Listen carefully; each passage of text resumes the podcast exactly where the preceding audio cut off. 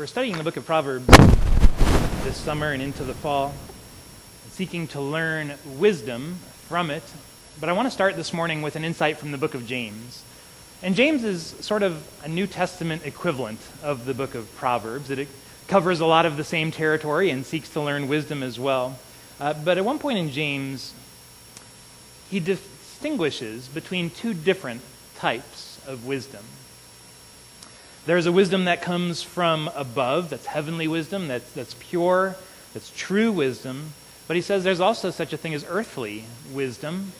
There's earthly wisdom, which is unspiritual, is characterized by things like uh, pride and selfish ambition and jealousy, uh, which means that, that wisdom, and we've been saying this all along, that wisdom is more than just sort of an intellectual endeavor. Uh, it's more than just being able to solve a riddle or untie a tricky knot, that, that wisdom has a moral component to it as well.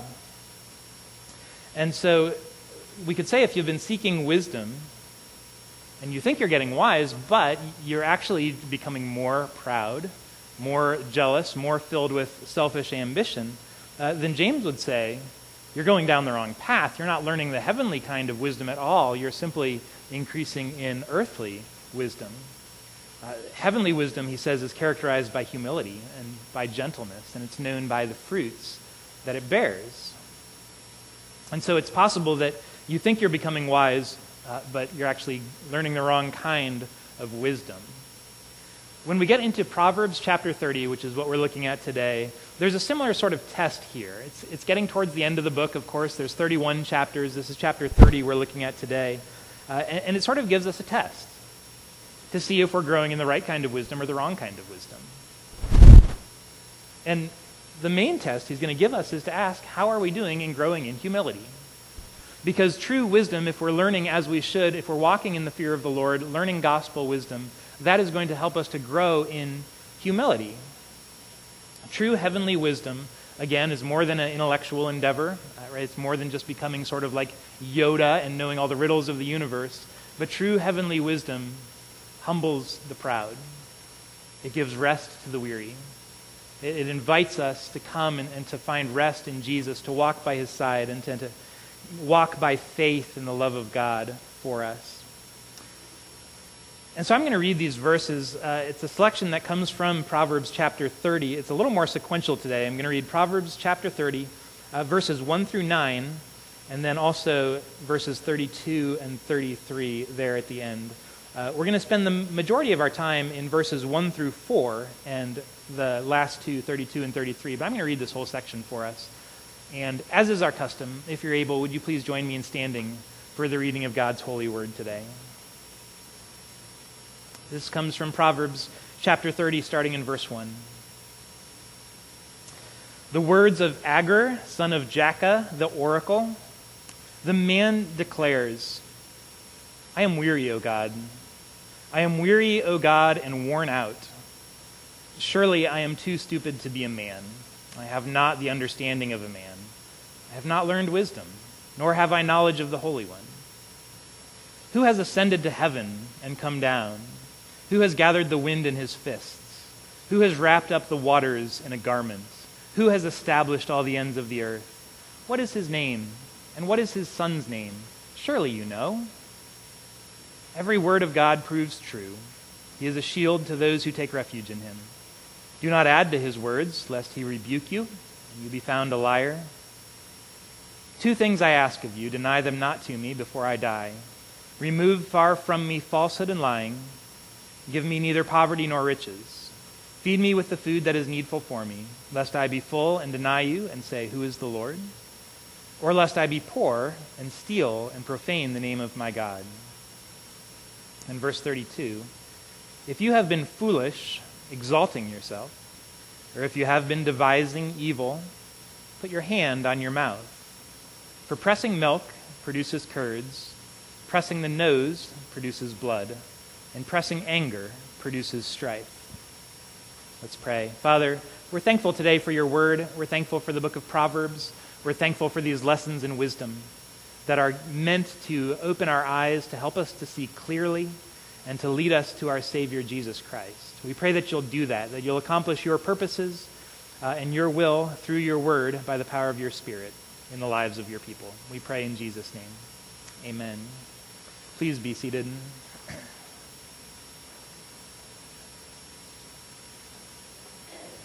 There was a T V show, a sitcom of sorts, that was on the B B C in the nineties called Keeping Up Appearances. Perhaps some of you remember it, maybe.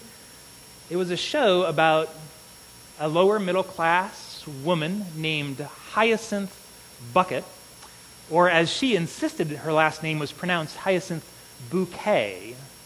But Hyacinth was just a really a, a very average woman, kind of lower middle class, very ordinary, but she was constantly trying to demonstrate to everyone around here how dignified and sophisticated and refined she actually was. She was constantly trying to prove to others that she actually was, was a higher social standing than, than she actually thought she was, to prove her social superiority, to gain standing in the eyes of her neighbors.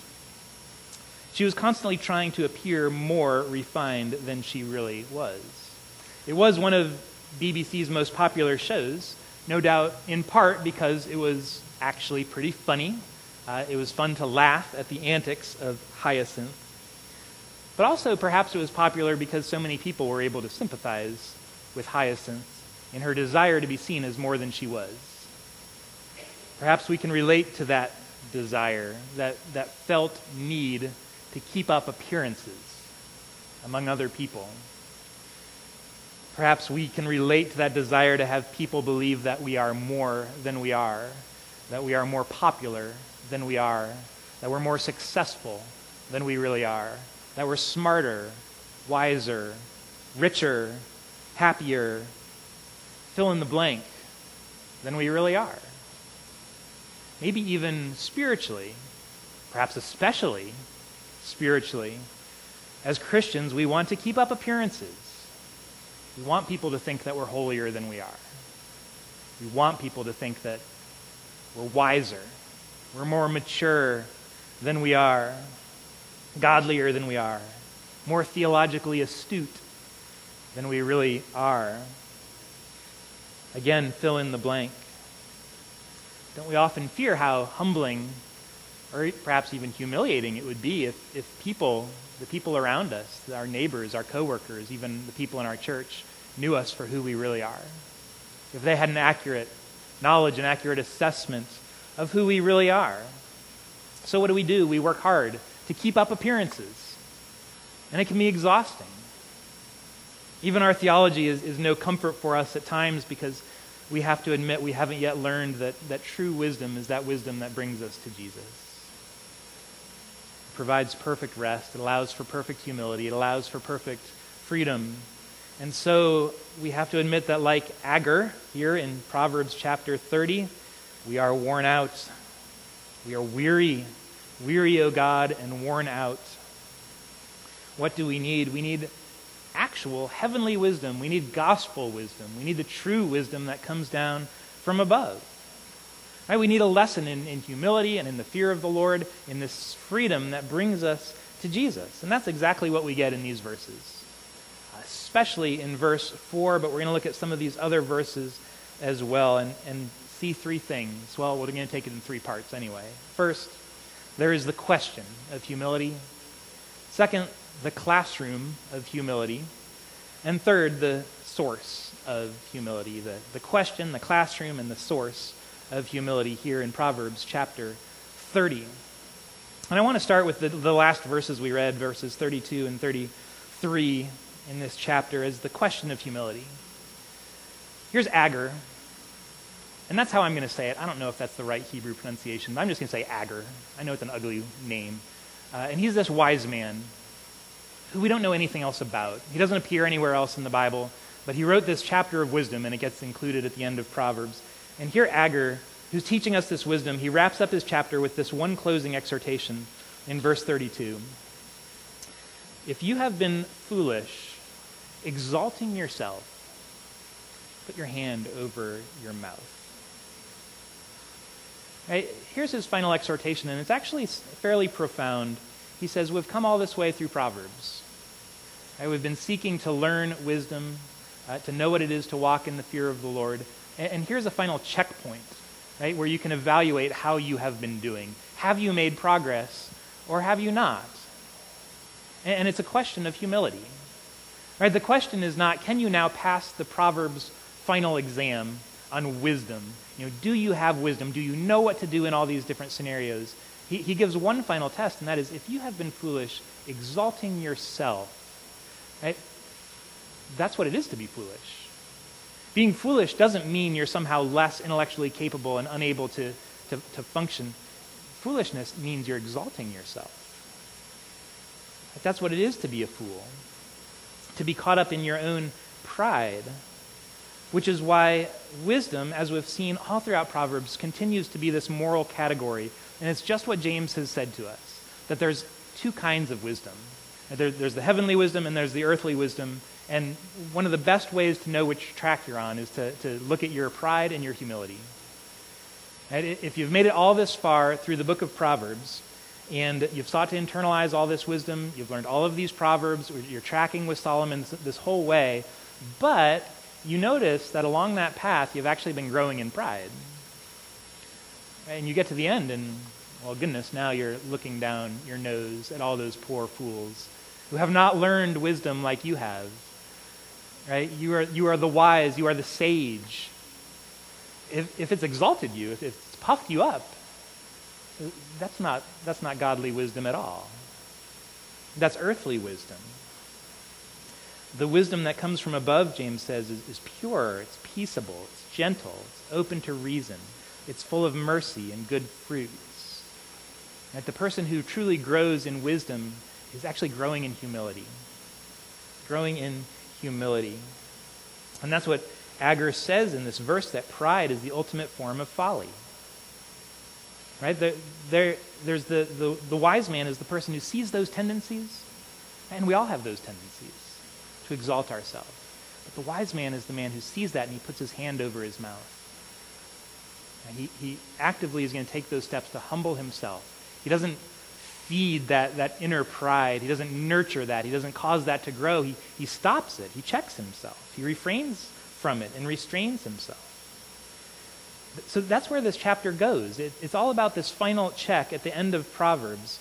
Are we growing in humility or are we not? That's the question. And he takes us now to the classroom of humility. The classroom of humility, back in verse four. See, verse four is this great this great section. It's these rhetorical questions that are all designed with a very particular purpose in mind. Four questions with a re- very particular purpose in mind, and this verse with these rhetorical questions is sort of meant to be a... Uh, just an introductory, entry-level class, right? Wisdom one oh one, growing in humility before the sovereignty of God. And it's just four, th- th- these uh, four or five questions that he poses. Now, if you want to take the entire graduate-level seminar on humility before the sovereignty of God, you can turn to, to Job, chapter thirty-eight through forty-two. There, God asks not four or five questions, he asks sixty-two questions to Job. Very similar questions interspersed with all of his commentary. But the goal in those classes is the same, whether it's for Job, whether it's for Agur, or whether it's for us. The goal is for us to be brought face to face with the sovereignty and the providence and the wisdom and the power of the God who holds our hands. And to know who he is. So that we, who oftentimes, like Agur, are weary, worn out, exhausted, frustrated, vexed over all the ways of this world, over, over what life is like in this sad world, so that we might come face to face with God and be encouraged, that we might find peace, that we might be renewed in our faith. Do you remember if we, we said earlier... Um, You know, Proverbs is this class in wisdom, and one of the, the very first rules on the first page of the syllabus is Proverbs three, five, and six. Right? Trust in the Lord with all your heart. Lean not on your own understanding. In all your ways acknowledge him, and he makes your path straight. And we said how interesting that is. Here is an entire book devoted to wisdom, devoted to understanding. And one of the very first rules is don't trust your own understanding. Right? Trust in the Lord. Do not lean on your own understanding. And we think, well, I thought Proverbs was trying to increase our understanding so it'd be useful to us. Yes. And it's useful in teaching us not to lean on it. Right? To, to bringing us back to God, to say, trust. Walk by faith. And so here's the fundamental lesson, and it, and it comes out in this verse with these rhetorical questions that he's going to ask. The curriculum here is time spent asking these questions, pondering the natural world, the mysteries of creation that he points us to with these rhetorical questions in verse four. So again, remember, Paul says in First Corinthians chapter eight, there is a type of knowledge that puffs a person up with pride. Right? There's a type of knowledge that simply puffs a person up with pride. Most of us know what that's like, right? We learn a few things about any given subject. Maybe we just get a, a little introduction, and we become so proud of what we know. Right? A little knowledge is such a dangerous thing for us. Uh, we may still be beginners, but mm, goodness, we conceive of ourselves as being the expert. Uh, perhaps we go online and share our expertise with others who need to hear it. Uh, you know, we have it all figured out. We're someone who has knowledge, someone who has experience. Knowledge can just puff us up sometimes. And it's just as true with theological knowledge, spiritual knowledge, Bible knowledge. Uh, you know, it ought to humble us, but we know the reality that it can do the opposite instead. It can puff us up. We can become proud of our theological knowledge, proud that we've studied the Bible. Studying Proverbs can make us proud that we've learned wisdom. Right? We've really dedicated ourselves to this difficult book, and we've, we've set ourselves to the task. We've learned wisdom. We've done the work. We've done our homework. We're not fools anymore like those poor saps around us. But again, Jesus called out the Pharisees how many times for their spiritual pride? How many times because they love to be respected. They love to be called teacher. They love for people to look up to them. What Agur is doing in, with these questions in verse four is he's setting out to burst that bubble, to burst that pride that, that's puffing up, and he's going to burst it all, all completely down, and he does it with these questions that he asks. Look at the questions in verse four. Lesson number one, who has ascended to heaven and come down? We're meant to answer, of course, that's only God. Only God who has created the heavens and the earth. Only God is the one who moves between heaven and earth. We ourselves are small, we're limited, we're finite, uh, we, we are of the dust. We have no ability to move between heaven and earth of our own power. We're merely creatures. We live here on the earth for a short time, and then we die, and then we're forgotten. Who are we? We're not even the masters of, of time and space. We're limited. We can't control our own destiny like we like to fancy that we can. Who has ascended to heaven and earth? Lesson number two, who's gathered the wind in his fists?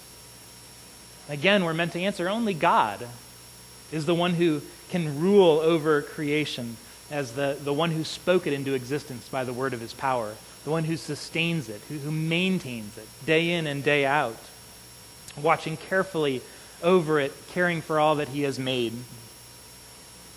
Now, most of you, perhaps many of you, know how much I enjoy being out in nature, uh, hiking, camping, being out on the ocean, uh, exploring all sorts of things, looking at birds, other wildlife. You know how much I enjoy that. That's one of my favorite things.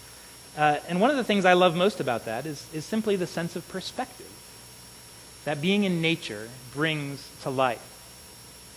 And I know how easy it is to...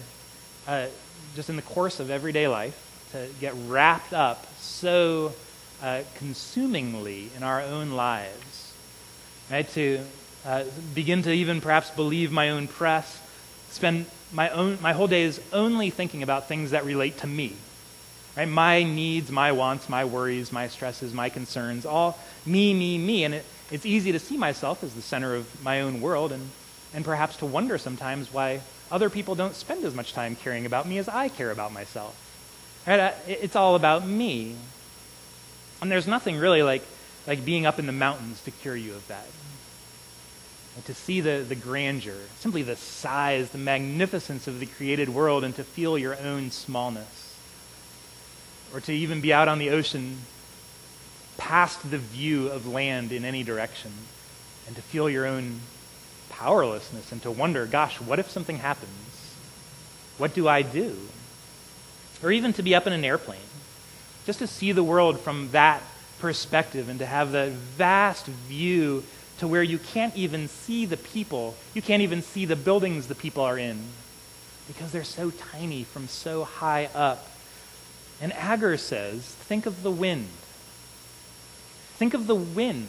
Wind can be such a boring, everyday thing. We, we don't think about it, but he says, think about the reality that the wind, here it is, always blowing everywhere on earth. The air is constantly moving. Who controls that?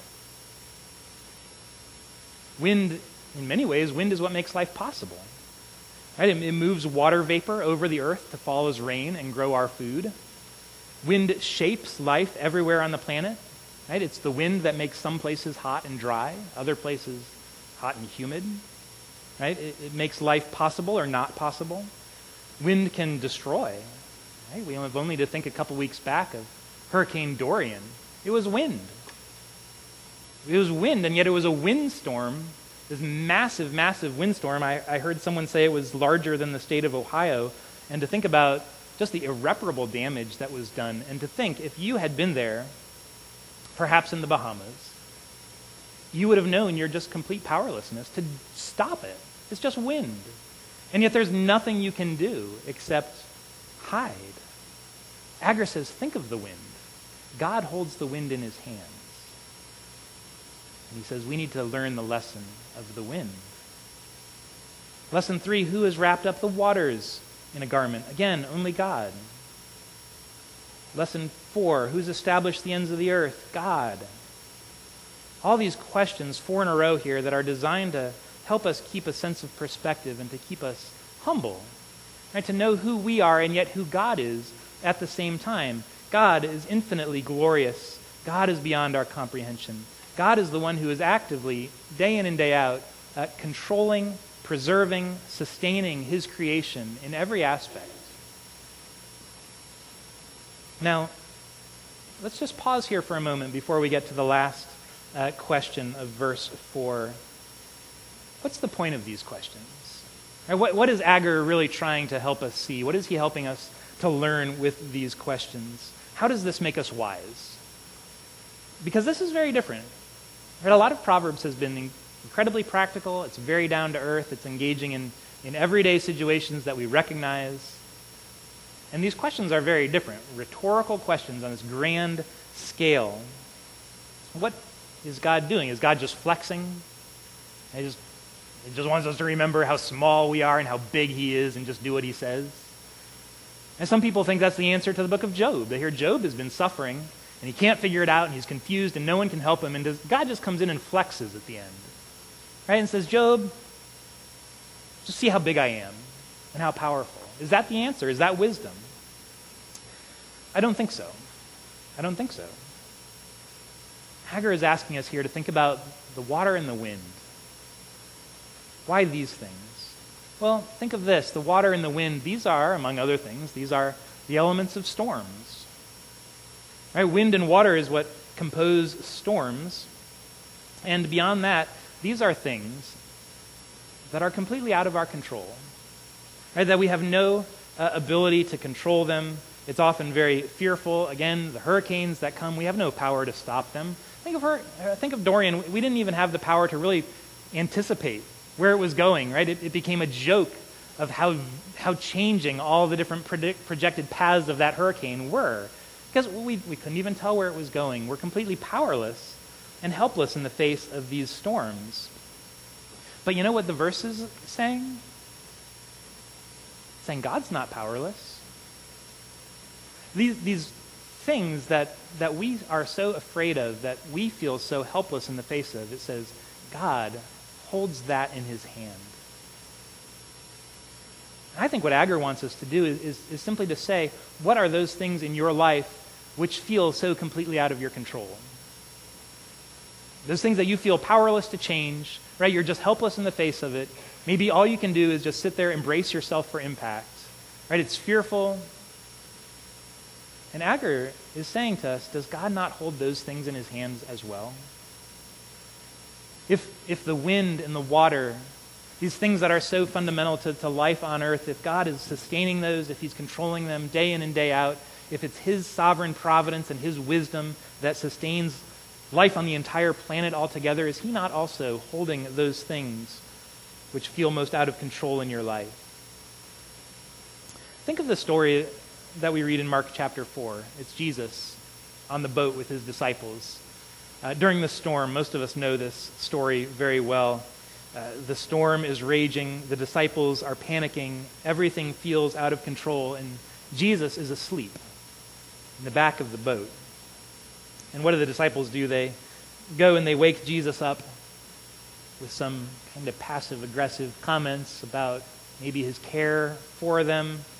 Uh, and Jesus gets up and, and he just speaks a word, and the storm quits. Everything is peaceful and everything is calm. And it says the disciples are filled with fear. And the disciples in that moment are coming face to face with the power of God over nature. And it says they're filled with the fear of the Lord. And it's, it's just like Proverbs thirty, right? The story, again, it ends with the fear. It ends with also another rhetorical question about God's authority over water and wind, right? Who is this? That even the, the wind and the waves obey his voice?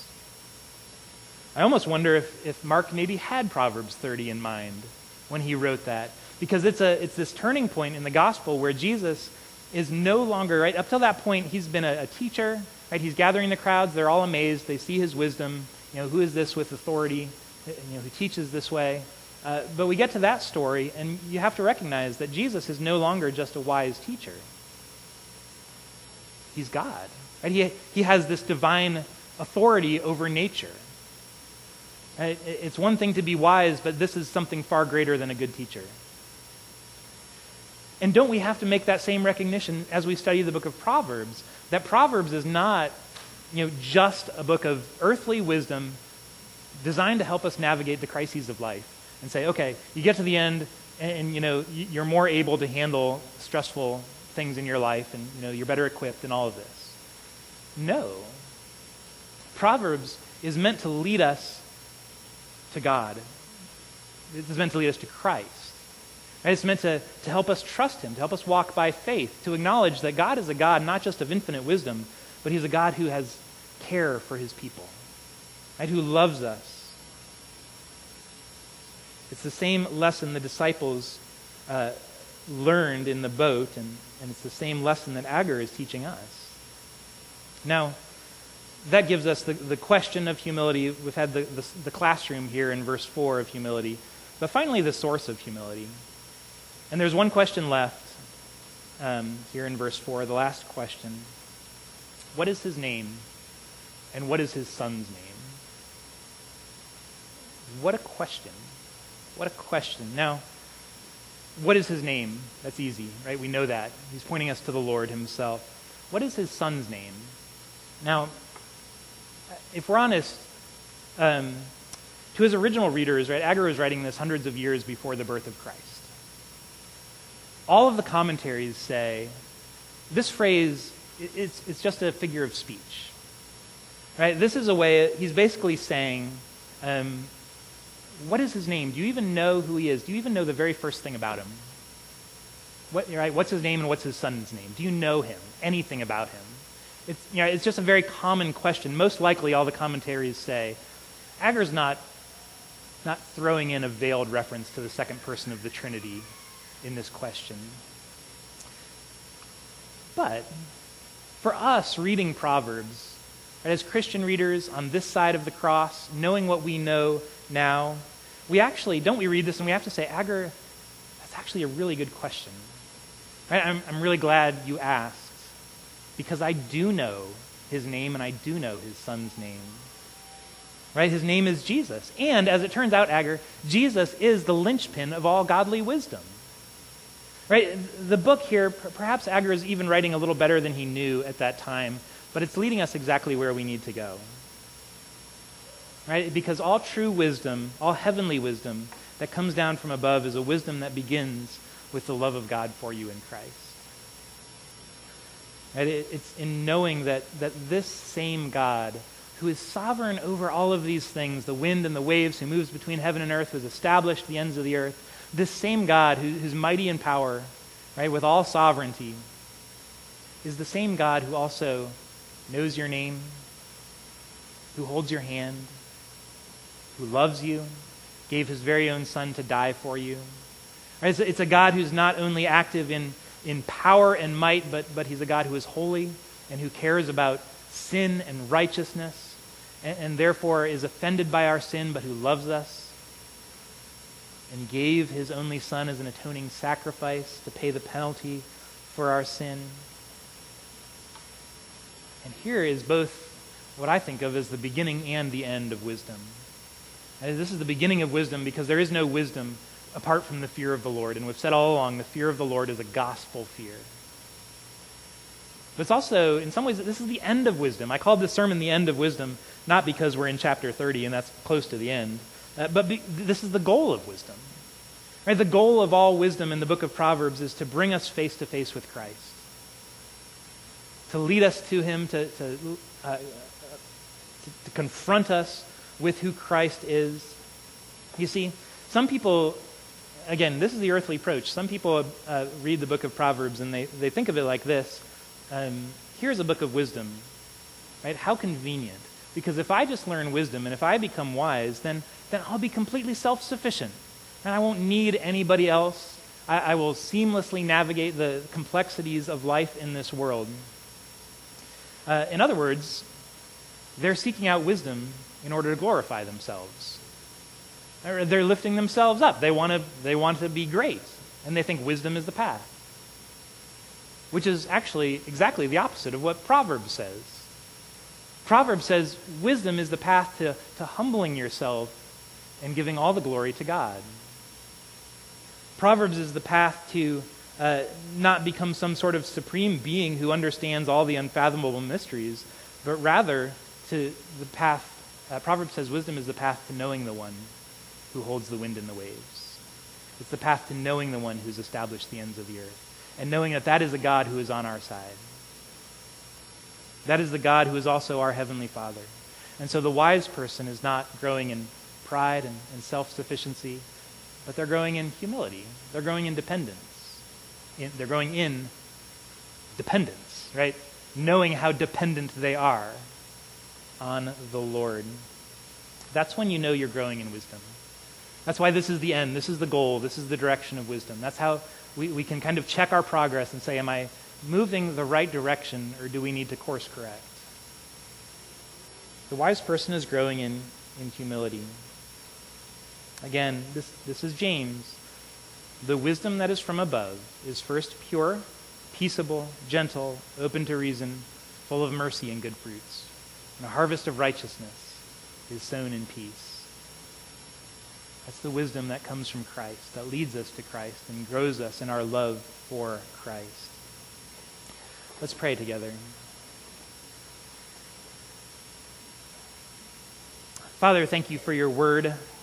Thank you for the guidance of your Spirit, uh, who takes your word and applies it to the lives of believers. We pray that you would take these words and press them on our hearts, that we might grow in heavenly wisdom, that we might grow in our love for Christ, that we might grow in our knowledge of him, our dependence on him, our ability to find peace and joy in him. Would you take your word, Father, and we ask that it will uh, bear fruit thirty, sixty, even one hundred times that which has been sown. We pray these things in Jesus' name. Amen.